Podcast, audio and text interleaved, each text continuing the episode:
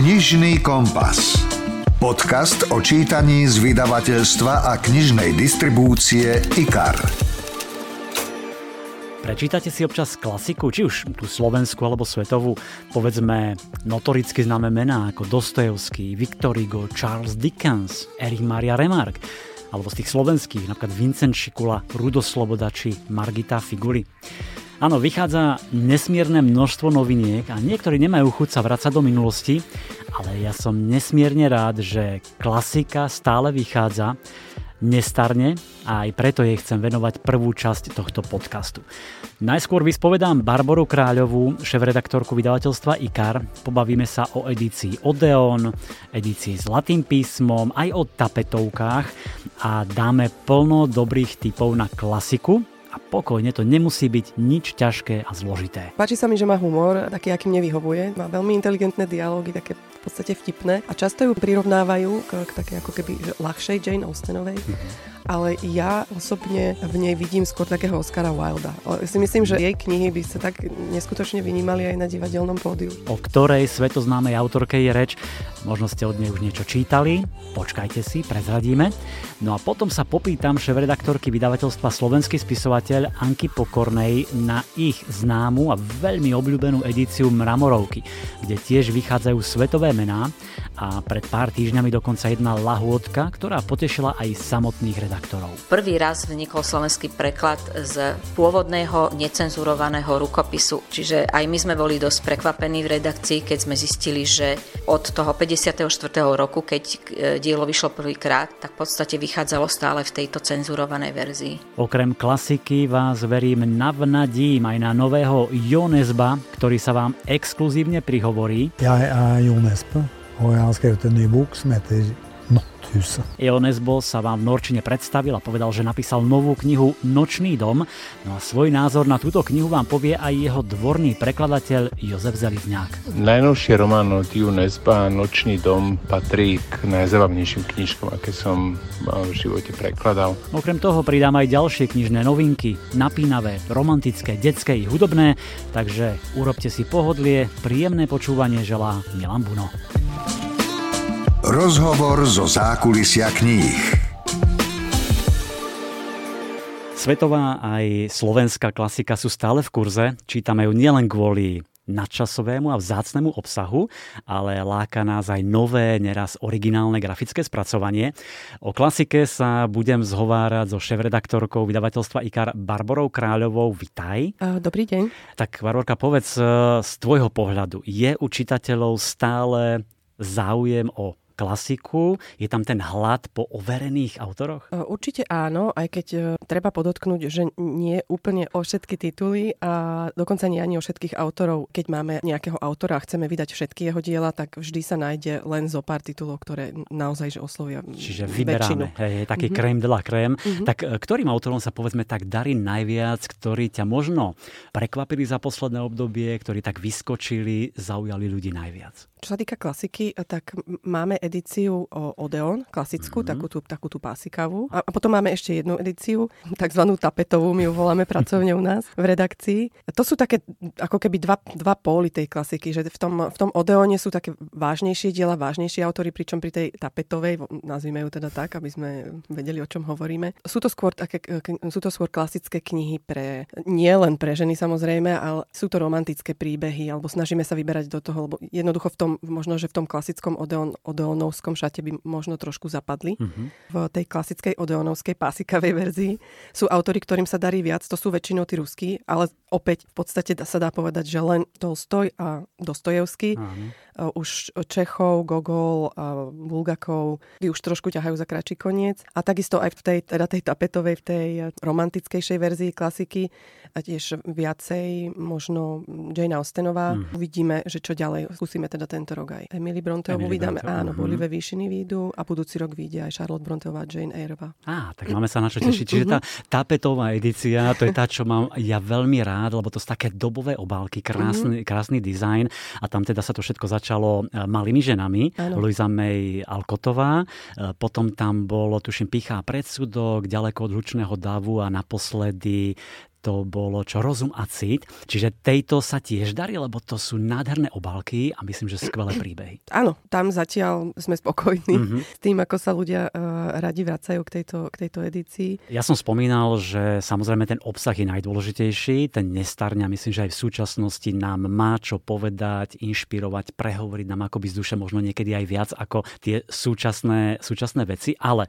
aj to nové vydanie e, často zaujme tou povedzme grafikou alebo niečím iným, niečím vynimočným, čo sa snažíte prinášať. Často na, na dobrú, alebo aj možno, že doteraz nie až takú obľúbenú upozornia nejaké filmové spracovania uh-huh. alebo se, seriálové spracovania. Ľudia si tak zase znova spomenú, že á, toto vlastne sme aj, máme to v policii v nejakom vydaní ešte neviem, z roku pána. Nikdy som to nečítala, teraz zrazu to vidia v, v tom novom šate a úplne inak to k ním prehovorí. Áno. Ja by som tu ešte možno spomenula, že túto romantickú líniu klasík eh, pre nás pripravuje Barbara Balogová, aby teda meno, meno grafičky odznelo, lebo naozaj to robí veľmi pekne. Áno, už niekoľkokrát sme už spomínali v našich podcastoch, ona je áno. výborná grafička v tomto áno, smere. Áno. A ešte by som možno doplnila takú pikošku, že je to dcéra nášho dlhoročného prekladateľa Otakara Kožinka. Mm-hmm. to neviem, či odznelo v podcaste, ale teda je to, je to taký zaujímavý, zaujímavé spojenie. No a tie nové vydania naozaj sú povedzme, že kompletné vydanie, áno, to je, a to je ďalšia preklad. vec, že, že v minulosti vychádzali tieto klasiky často akoby nejakým spôsobom, že skracované alebo nejako upravované. Čiže my, keď vydáme nový preklad, napríklad ako to bolo pri tých malých ženách, Áno.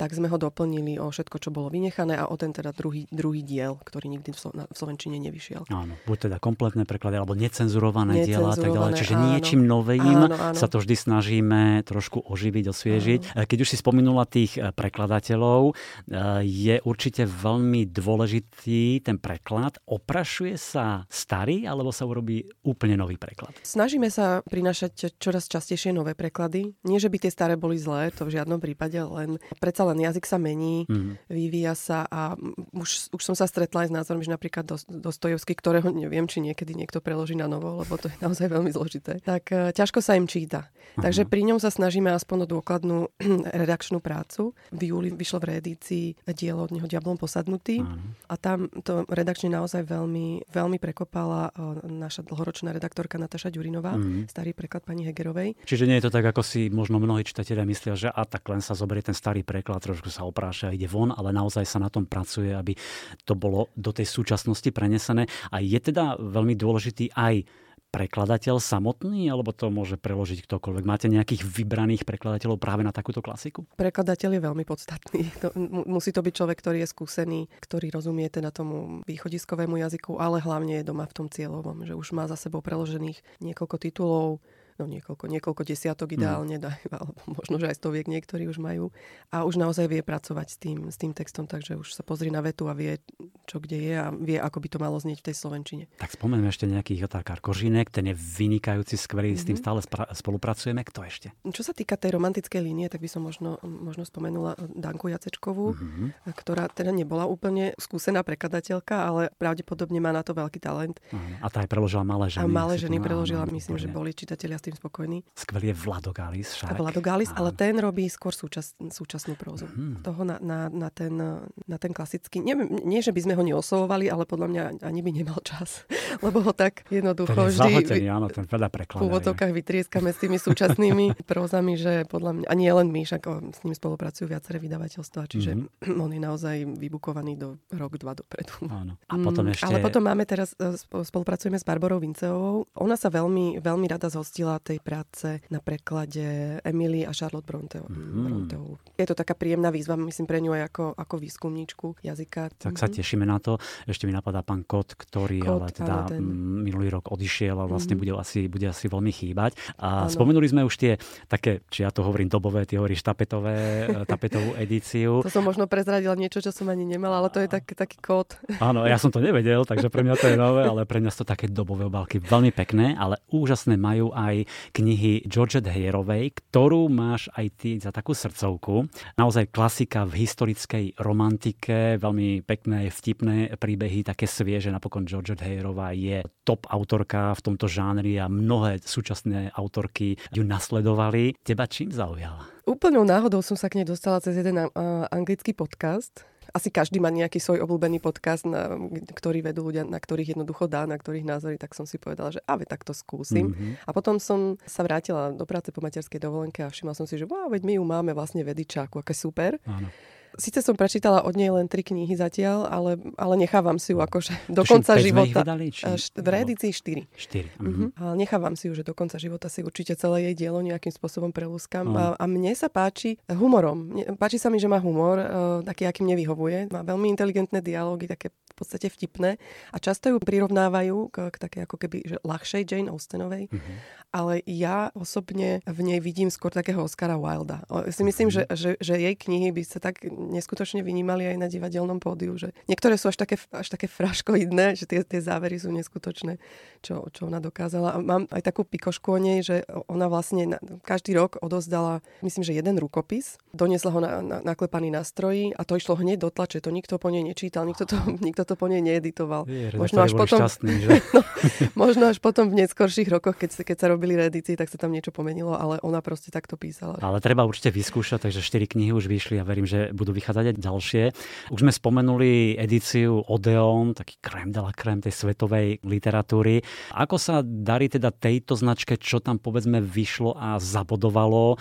Lebo ja som v poslednom období čítal Delphine de Vigan, tam myslím, že aj 3 alebo 4 knihy vyšli. Paolo Konetti je skvelý, Shaggy Bane a tak ďalej. Ako je to s Odeonom? Tak Odeon má takú, by som povedala, svoju veľmi, veľmi limitovanú, ale, ale vernú cieľovku. Mm-hmm. Tí ľudia sa k nám vracajú, čítajú si, že keď niečo vyjde, predpokladajú, že to, bude, že, to, že to jednoducho bude nejaká kvalitná literatúra.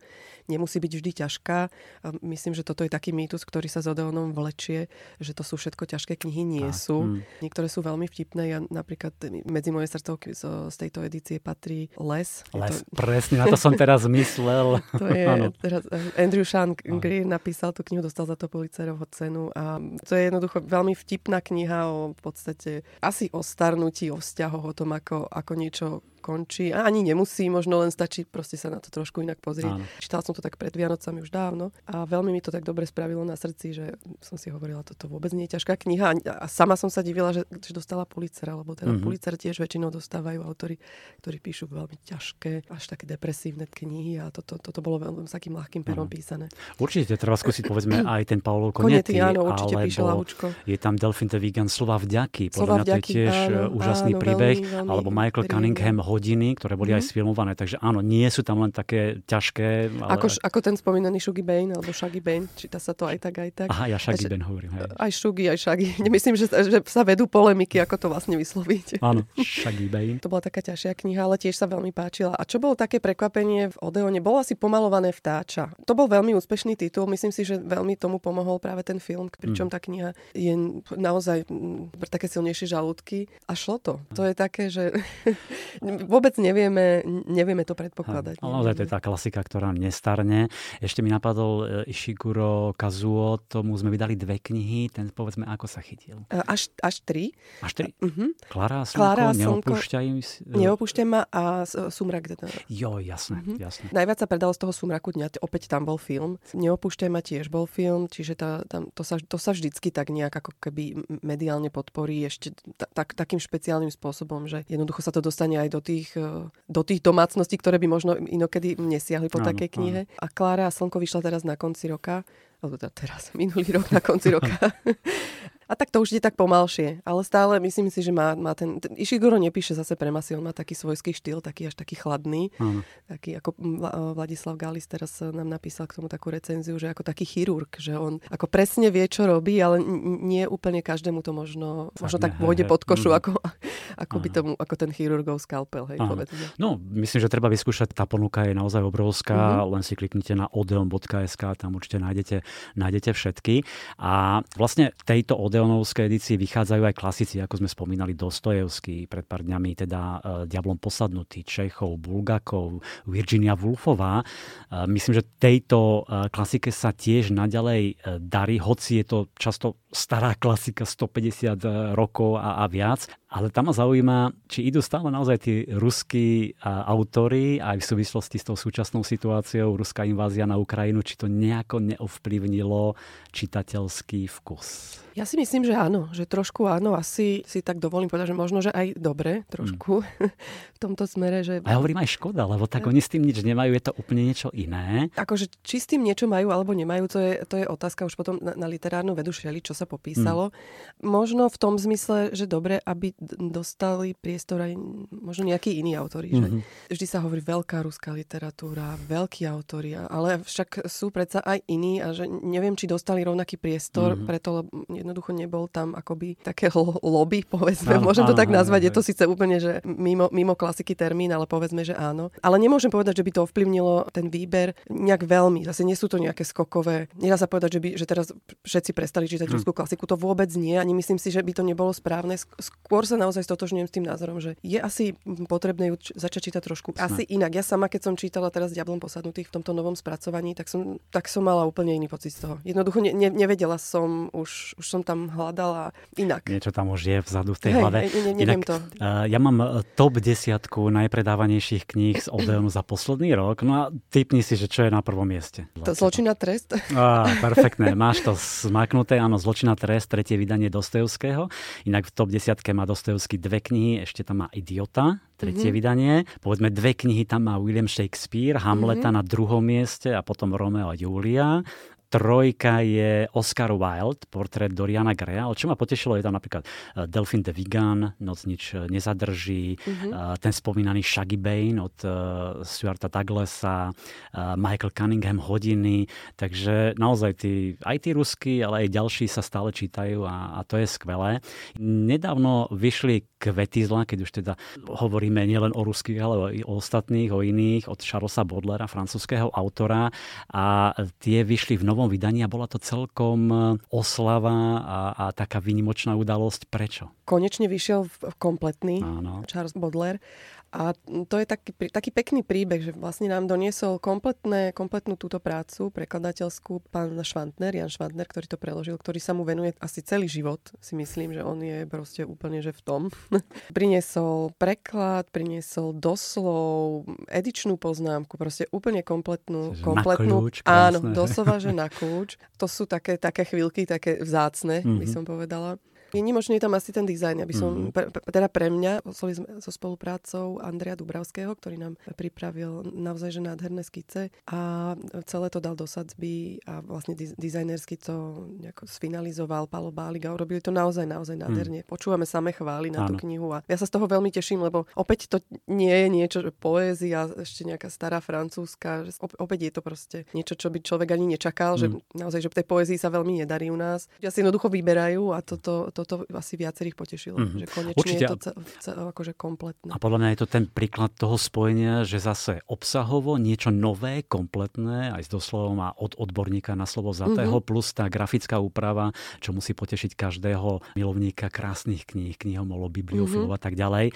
Tiež napríklad koncom e, júna vyšla Chalúbka strička Toma. Ten príbeh má, myslím, že vyše 150 rokov, je to o otroctve. Prečo takáto téma? Myslím, že má aj dnes e, potenciál osloviť ľudí? Ja si myslím, že túto tému treba neustále prinášať. Mm-hmm. To, to, to v každom prípade jednoducho um, otroctvo bolo, má, má veľmi neblahé a negatívny vplyv do dnešných dní stále, stále, stále sa s tým americká spoločnosť nevysporiadala a nie len americká samozrejme, ako celosvetovo. Myslím si, že to stále treba prinášať. Ne, nemôžem povedať, že by ľudia potom nejak, e, že by to šlo ako teplé rožky, ako sa hovorí. To nie, ale to zase nie je dôvod, e, prečo by sme sa tým, tej téme mali vyhýbať. Potom ešte samozrejme z tých klas klasík je veľa, či už sme spomenuli toho Shakespearea, ten sa myslím, že stále číta, videli sme to aj na, tej, na tom rebríčku, alebo povedzme zo slovenských Dobšinský, kultový rozprávkár. Mám pocit, že tam opäť výjdu rozprávky Pavla Dobšinského v ďalšom nejakom, už neviem koľkom vydaní. Sú tam aj klasiky, povedzme v takej motivačnej literatúre, to treba spomenúť, vyšiel opäť Dale Carnegie a jeho ako si získavať priateľov,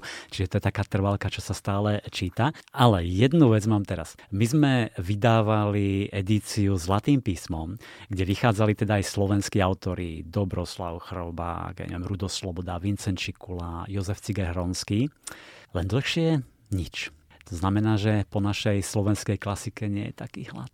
Je, ale opäť niektorí autory sú akoby tak v popredí, mm. možno, že kvôli ním, alebo ja neviem, asi je to aj kvalitou písania, alebo niečím, nie, niečo, niečo to v tých ľuďoch jednoducho evokuje, že, že majú chuť siahať po tej knihe. Mm. Možno si ju nečítajú, ale chcú ju mať aspoň doma neviem preniknúť úplne do hĺbky tej psychológie za tým nákupom, ale sú niektorí, ktorým sa darí veľmi mm-hmm. a ktorých neustále dotláčame a aj teraz chystáme znova nejakú reedíciu, ale ešte to nie je úplne, že ruka v rukáve, tak mm-hmm. nechcem prezrádzať. A potom sú takí, ktorí majú tú svoju vernú cieľovku, ale je veľmi taká užšia. No, mm-hmm. no ja verím, že budete pokračovať. Že áno, áno, určite, jasné, musíme.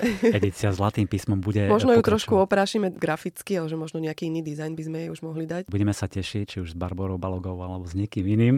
Ako sa vlastne vyberajú takéto klasiky do edičného plánu? Sú tam nejaké kritéria, alebo vy redaktori si poviete, e, toto by sa mi páčilo, to tam zaradíme, podľa čoho? Tých ciest, ako sa dostane klasika nakoniec do edičného plánu je viacero. Sú tam takéto, by som povedala, že až zázraky, ako napríklad ten Charles Baudelaire, mm-hmm. že niekto príde a už má niečo hotové. A teraz mm, na jeseň chceme vydať aj Morisa.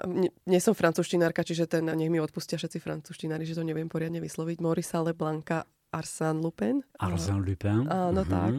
Ja Asi zhruba, super, super, tak ma pekne len oprav. to sa tešíme, to už bolo aj sfilmované, teraz bol seriál niekde áno, na Netflixe. Áno, takže... a zrejme to nejak podnietilo nejakú nostalgiu aj v tom prekladateľovi, profesorovi Povchaničovi a on nám doniesol celý text, takže ten, ten už teraz pomaličky finalizujeme a na jeseň, na jeseň príde tiež vo veľmi peknom šate. Na Margo pána Povchaniča, ten ma učil na fakulte francúzštinu, áno, takže budem sa tešiť. Čiže niekedy, niekedy sa to stane takto, že, že nám proste niečo ponúk ponúknú a my nadobudneme pocit nejaký taký spoločný na, na, v rámci edičnej rady, Aha. že je to dobrý nápad, poďme do toho. Sú tu potom také pragmatickejšie dôvody, ja neviem, končia práva, nechceme prísť o autora, uh-huh. alebo, alebo, lebo niektoré práva e, sú už ako pri tej klasike, že už prešlo 70 rokov, môže si to vydať kto chce, uh-huh. ale niektoré sa akoby dedia, čiže tak, takýto problém máme napríklad s Hemingwayom, kde by sme veľmi, veľmi chceli zase spraviť nejakú, nejakú dotlač, uh-huh. ale jednoducho tam to nejak, nejak sa to tam zadrhá nalieháva, ale, ale chceme, pripra- chceme, máme to v pláne neustále, niekoľko rokov už sa bojujeme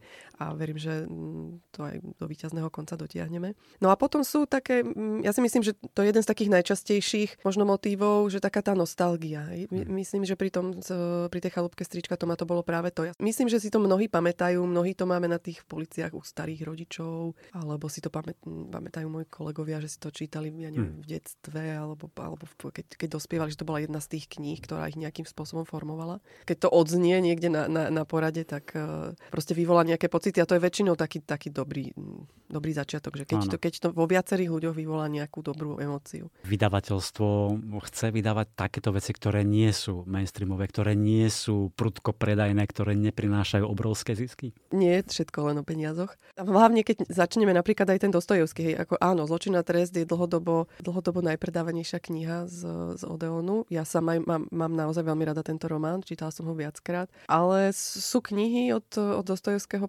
ktoré naozaj nemajú proste ľudia tak radi, nechcú mm. si ich kúpiť, ne, nechcú ich mať, nezaujíma ich to a tie máme v menších nákladoch. Ale to neznamená, že teraz budeme robiť len, len proste tri knihy dookola od Áno. toho autora. Akože mal by tam byť asi zastúpený potom už celá jeho nejaká produkcia. Mm. No ja som rozhodne nesmierne rád, že stále vychádzajú tie klasiky, lebo aj keď sú naozaj niekedy veľmi staré, vznikali v úplne odlišnom prostredí, majú nám stále čo povedať. Dnes sú možno aj neraz také výstižnejšie, priamočiarejšie ako tie súčasné knihy, tak verme, že sa budú stále čítať, že si ich budeme vychutnávať a tebe želám, aby sa darilo redakčne spracovávať a prinášať nám na slovenský knižný trh nové klasiky, či už svetové alebo slovenské. To bola šéf-redaktorka vydavateľstva IKAR Barbara Kráľová. Ďakujem. Ďakujem pekne za pozvanie. Do počutia. To bola teda klasika v najväčšom vydavateľstve IKAR, Odeonky, edícia Zlatým písmom či tapetovky. No ale veľmi populárna je edícia Mramorovky z vydavateľstva Slovenský spisovateľ a viac mi o nej povedala šéf-redaktorka Anka Pokorná. Súdiac podľa ohlasov čitateľov na sociálnych sieťach, tak e, myslím, že môžeme konštatovať, že naša Mramorová edícia sa pekne rozbehla a ujala. Čitatelia sa tešia na každý nový titul. Myslím, že k tomu prispela vlastne aj vizuálna stránka našej edície A tu by som rada teda pripomenula, že grafický dizajn je dielom našej kolegynky, talentovanej výtvarničky Vladimíry Androvičovej. Ona vlastne prišla s týmto nápadom, aby sme knihy vybavili do sveta s mramorovým podkladom. Nám sa hneď táto idea zapačila v redakcii, pretože aj podľa nás je tento materiál, mramor, symbolom ušlachtilosti, trvácnosti, veď napokon mramor je neodlučne spätý s umením, ktoré, klasickým umením, ktoré tu pretrvalo celé veky tak sme si povedali, že to bude vlastne symbolizovať aj trvácne hodnoty, nadčasovosť diel, ktoré sme zaradili do tejto edície. Konečne teda ja poznám pôvod toho vzniku mramoroviek, že prečo sa to volá mramorovky, prečo majú taký krásny dizajn, lebo naozaj vyčinievajú a človek ich hneď spozná, vie si ich zaradiť, takže skvelé, Vlaďka Androvičová tak super nápad mala. Tak poďme na niektoré tie obľúbené knihy, prípadne autorov, ktorým sa najviac darí prezradná. Prvou lastovičkou tejto edície bola v roku 2019 kultová kniha J.D. Salinger Kto chytá v žite. Potom sme pokračovali vydávaním ďalšieho e, veľmi obľúbaného spisovateľa klasika Ericha Máriu Remarka a doteraz sme vydali už štyri jeho slávne diela. Začali sme románom Na západe nič nové, potom sme pokračovali troma kamarátmi, nasledovalo Nebo nepozná obľúbencov a napokon nedávno e, túto štvoricu doplnila kniha Čas žiť a Čas umierať, ktorá na rozdiel od predchádzajúcich troch vyšla v novom slovenskom preklade vynikajúcej germanistky Zuzany Guldanovej a treba aj povedať, prečo je toto vydanie také vzácne, keďže prvý raz vznikol slovenský preklad z pôvodného necenzurovaného rukopisu Ericha Mariu Remarka. Čiže aj my sme boli dosť prekvapení v redakcii, keď sme zistili, že od toho 54.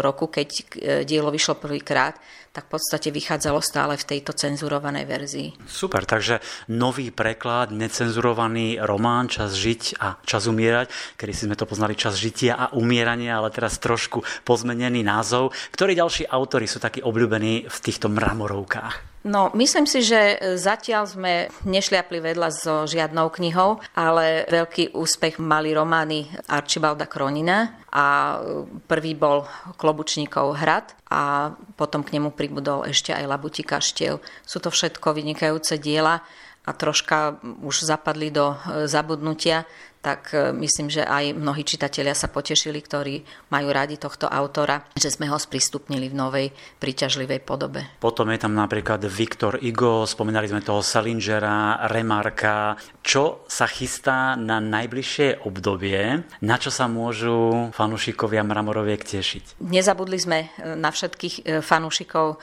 Remarka a preto sa môžu čitatelia tešiť najbližšie na jeho ďalší vynikajúci protivojnový román, ktorý ešte v Slovenčine nevyšiel. Nemecký názov je eh, Der Funke Leben a čo v preklade znamená Iskra života. Opäť sa prekladu ujala Zuzana Guldanová, takže myslím si, že to bude opäť lahôdka pre všetkých milovníkov klasiky.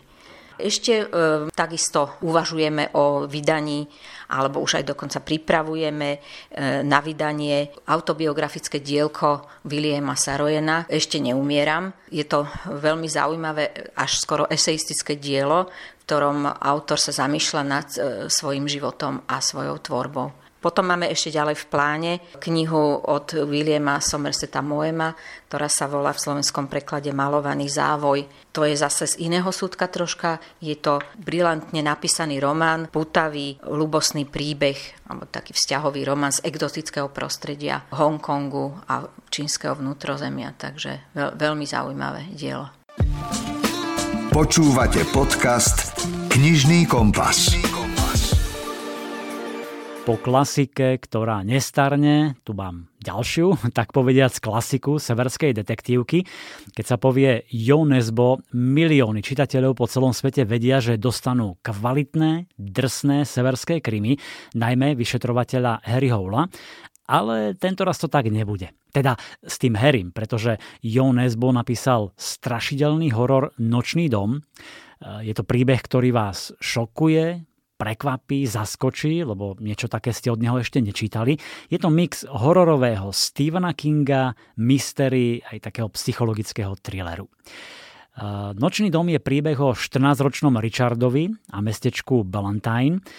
Richard akoby priťahoval problémy, nedarí sa mu zapadnúť po presťahovaní na nové miesto a všetko sa zhorší, keď jeho kamaráta Toma začne požierať slúchadlo v telefónnej búdke. Chceli sa zabaviť, zavolať náhodnému neznámemu, no a zrazu zhrozený Richard len sleduje, ako jeho kamaráta zožerie slúchadlo a nedokáže nič spraviť. No situácia sa ešte zhorší, keď zmizne ďalší Richardov spolužiak a jemu zostane jediný spojenec. Sympatická rebelka Karen, do ktorej je už dlho tajne zamilovaný. Znie to šialene?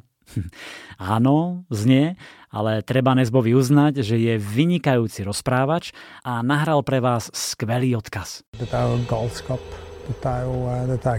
Toto je šialené. Toto nie je dielo zdravého rozumu. Hm, volám sa Jo Nesbo a napísal som novú knihu Nočný dom. Rozpráva príbehov chlapcovi, volá sa Richard the Left, ktorého kamaráta zožerie telefón, nasa jeho telefónne slúchadlo.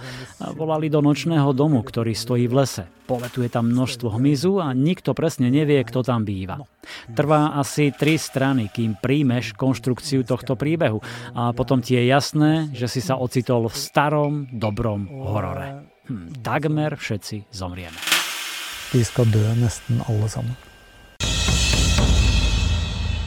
Nezbou Nočný dom vás vtiahne, je to napínavé, desivé, miestami až hrôzostrašné a naozaj veľký zlom, prekvapenie príde približne v druhej tretine príbehu. Len zaskočene pozeráte na stránky knihy a nechápete. A to vás čaká ešte jedno prekvapenie, ktoré vás už úplne vykolají. Podobne ako ja si knihu užíval aj dvorný prekladateľ Jo Nesba, Jozef Zelizňák. Najnovší román od Jo Nesba, Nočný dom, patrí k najzabavnejším knižkom, aké som v živote prekladal. Čitateľom možno pripomenie jeho polnočné slnko, ale nie je to klasická hulovka, ale ako aj sám Nesbe hovorí, je to klasický horor keď sa do knižky začítate, chvíľku máte pocit, že sa zbláznil Nesp, potom rozmýšľate nad tým, či sa nezbláznili vy. A napokon, keď už máte pocit, že ste ho prekúkli, tak vtedy príde ďalší zvrat a Nesb vás parádne pomota vrelo odporúčam ako ľahké čítanie na leto, ale zároveň možno človeka vedie k zamysleniu, či realita, ktorú vnímame my, je naozajstná, či svet je naozaj taký, ako ho vidíme. Určite pre mňa veľmi dobrá knižka na leto 2023. Nočný dom je temný, prekvapujúci príbeh o priateľstvách, šikanovaní, osamelosti, zle i odvahe, o nádeji aj o pomste neviete komu a čomu máte vlastne veriť. Berte to ako takú vynikajúcu žánrovú zábavku, pri ktorej si to Nesbo podľa mňa musel užívať. Vypočujte si úryvok, ktorý načítal Boris Farkáš a vybral som pre vás pasáž, v ktorej Toma požiera slúchadlo a Richard sa len bezmocne prizerá. Opakoval čoraz hlasnejšie. Nie, nie, nie, Voľnou rukou sa zaprel o sklo búdky, ako by ju chcel odtlačiť. Potom sa mu slúchadlo s vlhkým mľasknutím odlepilo od spánku, ale videl som, že ho čosi nasleduje. Po tvári mu stekala za golier krv. Už som zbadal slúchadlo a neveril som vlastným očiam. Polovica ucha sa mu prilepila na krvavé perforované slúchadlo. Ten pohľad sa nedal pochopiť. Najprv akoby drobné čierne dierky vsali krv a potom kúsok po kúsku zmizla aj polovica ucha, ako keď človek zmýva zvyšky jedla do umývadla. Richard, zašepal Tom rozochveným hlasom a s lícami zmáčanými slzami. Ako by si neuvedomoval, že práve prišiel o polovicu ucha. O, o, on po, po- povedal, že ty a ja zakryl slúchadlo dlaňou, aby ho ten druhý nepočul. M- my, my sa... Tom! zreval som. Ruka! Pusť telefón! Tom sklopil zrak, až vtedy si všimol, že prsty mu miznú v dierkach slúchadla. Chytil ho a pokúsil sa vytiahnuť lapenú ruku. Márne. Zo slúchadla sa začalo ozývať mnaskanie, ako keď môj očím hlce polievku. Zmizla v ňom ďalšia časť ruky. Pokúsil som sa slúchadlo otrhnúť od Toma, ale nič som nezmehol. Prehryzlo sa až k lakťu, ako by Tom splynul s telefónom. Ja som reval. S Tomom sa však dialo niečo zvláštne. Usmial sa na mňa, ako by ho to vôbec nebolelo. Ako keby sa pri pohľade na to bláznovstvo nedokázal ubrániť úsmevu.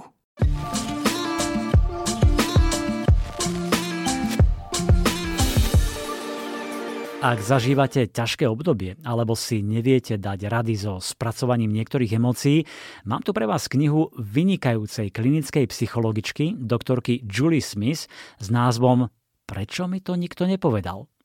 Julie má mnoho skúseností z oblasti psychológie a mimoriadne obľúbená je aj na sociálnych sieťach. Napríklad na Instagrame má 1,5 milióna followerov a na YouTube, kde dáva rady v krátkých videách, ju odoberá 1,2 milióna ľudí. No a množstvo tých praktických rád, typov a odporúčaní dala aj do svojej knihy. Nie sú to len psychologické poučky, ale naozaj praktické nástroje a metódy, ktoré môžete využiť vo svojom každodennom živote a ktoré vám môžu pomôcť zvládnuť ťažké životné okamihy, problémy a starosti zrozumiteľným spôsobom vysvetľuje, ako funguje v takých záťažových chvíľach naša mysel, lebo ak to chápeme, vieme sa lepšie vyrovnať s pocitmi, lepšie ich usmerňovať a dostať sa z krízy. Píše o vzťahových mýtoch, aj o tom, ako sa zbaviť strachu v rôznych situáciách a životných obdobiach. Radí, ako zvládať prekážky, ako si vybudovať sebavedomie, ako sa vyrovnať s depresiou a posilniť si duševné zdravie. Ona sama vraví, že je to taký kufrík s náradím, z ktorého vyberiete to, čo práve potrebujete a čo riešite. Navyše ten jej štýl písania je veľmi príjemný, pohodový, nenáročný na čítanie, miestami až taký láskavý, ako by sa autorka s vami osobne rozprávala. Evidentne má skúsenosti z praxe a vie to dať aj na papier. Ja verím, že mnohé čitateľky, ale prečo nie aj čitatelia, si v nej nájdu priateľku, takú, čo má veľký prehľad, vedomosti, skúsenosti a teraz vám vie poradiť užitočné triky na rôzne životné situácie s nadhľadom, pokojne a bez prikrášľovania.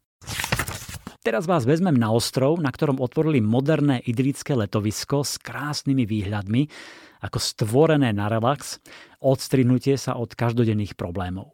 Luxusný ubytovací komplex uprostred nedotknutej prírody láka množstvom aktivít a možností, ako načerpať energiu. Ale tento ostrov je známy aj dominantou, ktorú volajú Smrtkin kameň. Navyše sa hovorí, že na ostrove kedysi masovo spaľovali obete moru, aby zastavili šírenie choroby. Ich popol vraj dodnes tvorí viac ako 40% ostrovnej pôdy, No a aby toho nebolo málo, na ostrove kedy si vyčíňal sériový vrah, takže dnes je vraj to miesto prekliaté. No a teraz na ostrov prichádza partia mladých ľudí a už na druhý deň nájdu pod pavilónom jogy mŕtvú ženu. Na pohľad to vyzerá ako tragická nehoda, no postupne sa ukazujú rôzne indície, že to tak nemusí byť. A na ďalší deň nájdu telo utopeného muža. To je nové krymy ostrov, od Sarah Pierce, ktorej v Slovenčine vyšlo v Lani Sanatórium. Ak si pamätáte, tam išlo o luxusný hotel vo švajčarských Alpách, ktorý snehová búrka odrezala od sveta a uviazli tam mnohí ľudia no a začali zomierať rukou neznámeho vraha. Teraz je tým prostredím ostrov a novootvorené letovisko, kam zavolali aj detektívku Ellen Warnerovú, aby vyšetrila záhadné okolnosti úmrtí. A musí čo najskôr vypátrať vraha, aby sa neopakovala história a zistiť podľa akého kľúča zabíja tento vrah a ktorí hoteloví hostia sú ešte ohrození. Ostrov je taký ten typ detektívky, aké majú mnohí radi. Čiže uzavretý okruh ľudí, tentoraz na ostrove, postupne vychádzajú na povrch tajomstva, skrývané vzťahy medzi ľuďmi, ktorí tam dovolenkujú, mm, odhaľujú sa charaktery, vnútorné nenávisti, zloba, zášť a nepriateľstvo. E, veľmi dobre je opísané prostredie ostrova a samotná myšlienka napríklad o tom, že ľudia často predpokladajú, že kto má peniaze a moc, pravidlá pre ňo neplatia. Alebo že rodina je najdôležitejšia, no nie vždy musí vzniknúť iba pokrvným putom. Vypočujte si úryvok, ktorý načítala Lucia Vráblicová. Uzavrieme to tu páskou. Vytvor prístupový chodník a sprav záznam. Nepredpokladám, že by sem niekto zablúdil, ale pre istotu. Ak to tu zvládneš sám, zavolám Anne a potom zájdem za Leonom. Dobre. Stýc spraví krok vpred, no tvár má odrazu červenšiu. Elin zaváha. Deje sa niečo? Nie, odkašle si. Ja len Niečo podobné sa nám stalo v rodine. Vybavil som si to. Elin vysloví zo pár povzbudivých slov. Na Stydovi vidno, že sa cez udalosť stále nepreniesol. Rada by ho utešila. Vie však, že ak sa poddá hociakej emócii, prestane sa sústrediť a aktuálne ju drží pri sile jedine to. Fajn, Elin kývne hlavou. Uvidíme sa o chvíľku. Vyzlačie si kombinézu a vyberie sa naspäť. Niekoľko metrov od miesta činu ju však oslepí čosi z hora z útesu. Zdvihne hlavu, ale je to preč. Ligot sa však po niekoľkých krokoch vráti. Po každom žmurknutí jej uprostred zorného pola zabliká zahmlený polkruh. Chvíľu trvá, kým to prestane. Lenže Elin sa aj potom cíti zvláštne. Ostrov je ako vyprahnutý a ticho vyznieva neprirodzene. Priam škodoradostne. Neuveriteľné, ale pred pár dňami, 12. júla 1962, čiže pred 60 rokmi, odohrala svoj prvý koncert legendárna skupina, o ktorej práve vyšla kniha. Typujem, že ju budete poznať podľa tejto skladby.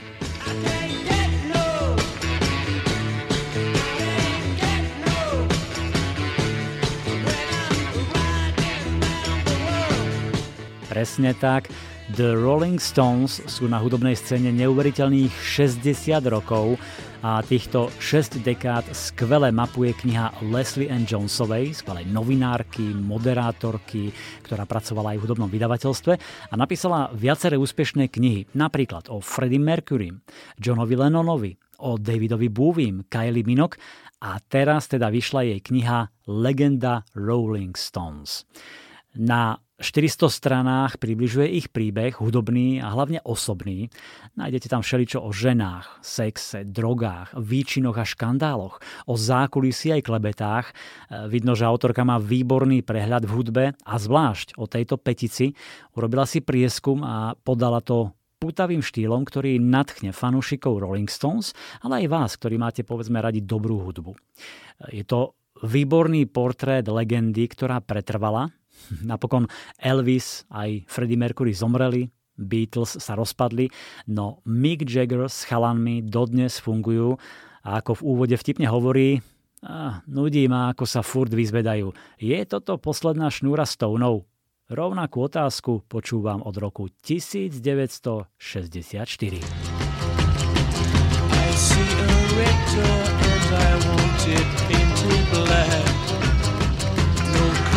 a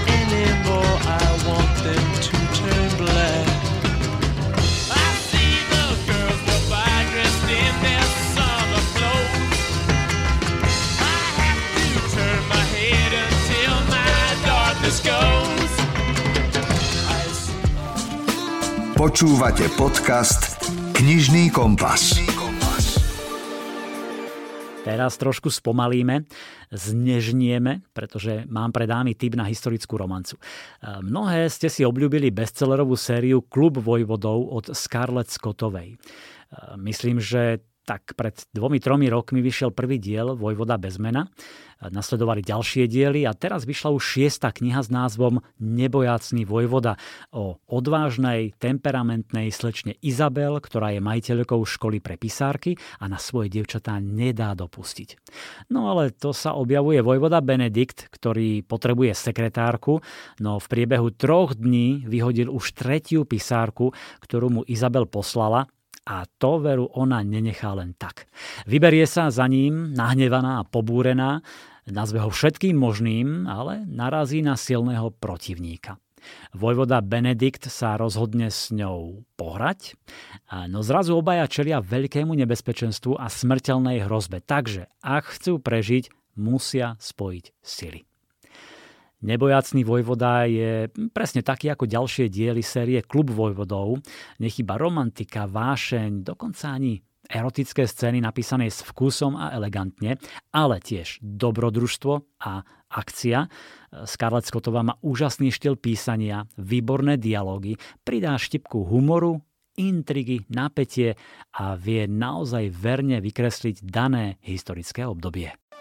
Slovenský spisovateľ Predstavte si, že ste na vidieckom panstve, kde dôjde k vražde a ak chcete odhaliť vraha, musíte vstúpiť do časovej slúčky a každé ráno sa zobudíte v tele iného hostia. Len takto budete môcť vypátrať, kto zabil dceru majiteľov.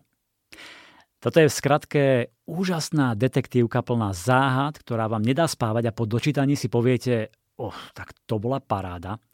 Príbeh 7 smrtí Evelyn Hardcastlovej od Stuarta Turtona vyšiel pred tromi rokmi, ale rýchlo sa vypredal, pretože je to naozaj perfektne premyslená zápletka, originálny námed, aj vynikajúci štýl písania.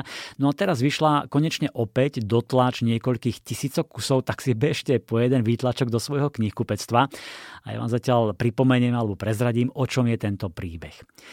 Aiden sa zobudí v lese a na nič si nespomína. V starom sídle nájde svojich priateľov, ktorí sa o neho báli a zistuje, že bol pozvaný na oslavu. Áno, pôvodne to mala byť oslava, no večer sa skončil tragédiou. Nad hlavami hostí vybuchuje ohňostroj a Evelyn Hardcastlová, mladá a krásna dcéra majiteľov panstva, padá mŕtva k zemi. Aidenovi sa Evelyn zapáčila, padli si do oka a o to viac ho jej smrť zaskočí. A pozor, Evelyn nezomrie iba raz. Aiden prežíva ten deň stále dookola. Až kým nevyrieši zločin, ten deň sa bude opakovať znova a znova a za každým sa skončí osudným výstrelom. Existuje iba jediný spôsob, ako vystúpiť z tohto začarovaného kruhu a odhaliť vraha. Aiden sa každé ráno prebudí v tele iného hostia a udalosti prežíva na novo, vždy z iného uhla pohľadu.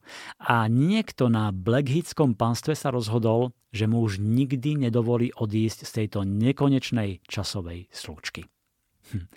Príbeh 7 smrtí Evelyn Harkaslovej majstrovsky prepája žánre, kombinuje komerciu s klasikou a Turton sa šikovne pohráva s postavami a najmä s časom. Je to jedinečný príbeh o rodine, pomste a odpustení. Rýchlo sa dostanete pod kožu Aidenovi, ktorý nevie, komu môže veriť a či vôbec môže veriť sebe samému v tele iného hostia. Stonožka. Knižná kamoška pre všetky deti.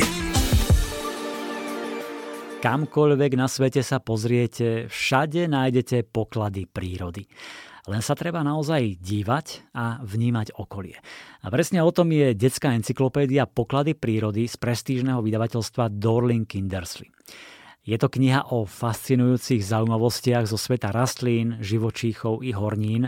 Nájdete tam nádherné pierka, pichľavé ovocie, pozoruhodné vajíčka, mešec morskej víly, trblietavé drahokamy, starodávne skameneliny, aj vybuchujúce semená či mimoriadne lepkavé pavučiny. Každá pozoruhodná vec zobrazená v tejto knihe má vlastný príbeh a čím dlhšie pozorujeme okolitý svet, tým viac vecí si všímame a viac sa aj učíme. Postupne budete zisťovať, že príroda je plná pokladov, hoci si to často ani neuvedomujeme. Nájdete tu viac ako stovku pútavých opisov a obrázkov, fotografií. Odhalíte skryté aj známe vlastnosti rastlín a živočíchov. A som si istý, že vaše deti, ale aj vy, nech už máte akýkoľvek vek, objavíte vďaka tejto knihe ďalšie nádherné podoby prírody. A ešte jeden tip z obľúbenej série Kamaráti z lesa, ktorá je vhodná pre deti od 5-6 rokov. Práve vyšiel piatý diel s názvom Hľadanie pokladu. A opäť sa stretávame so štvoricou zvieratiek, ktoré neodradí pred dobrodružstvom ani hustý dážď. V medovníkovom lese prší ako skrhli, preto sa lesní hrdinovia rozhodnú, že zaženú nudu a nakreslia si mapu k vlastnému pokladu. Keď sa však mapa dostane do rúk ich kamarátom z lesnej škôlky, strhne sa zmetok. Najskôr predsa musia poklad dobre schovať. Rudko, Kvetka, Eliška a Felix si pre deti pripravili napínavé hľadanie a to ešte nikto ani len netuší, že na prvý pohľad neužitočné smeti pohodené v lese sa môžu zmeniť na niečo jedinečné. Hm. Hľadanie pokladu je ďalší veselý príbeh z medovníkového lesa so zvieratkami a s nezbednými škôlkarmi, ktorý nádherne ilustrovala Karola Siverit.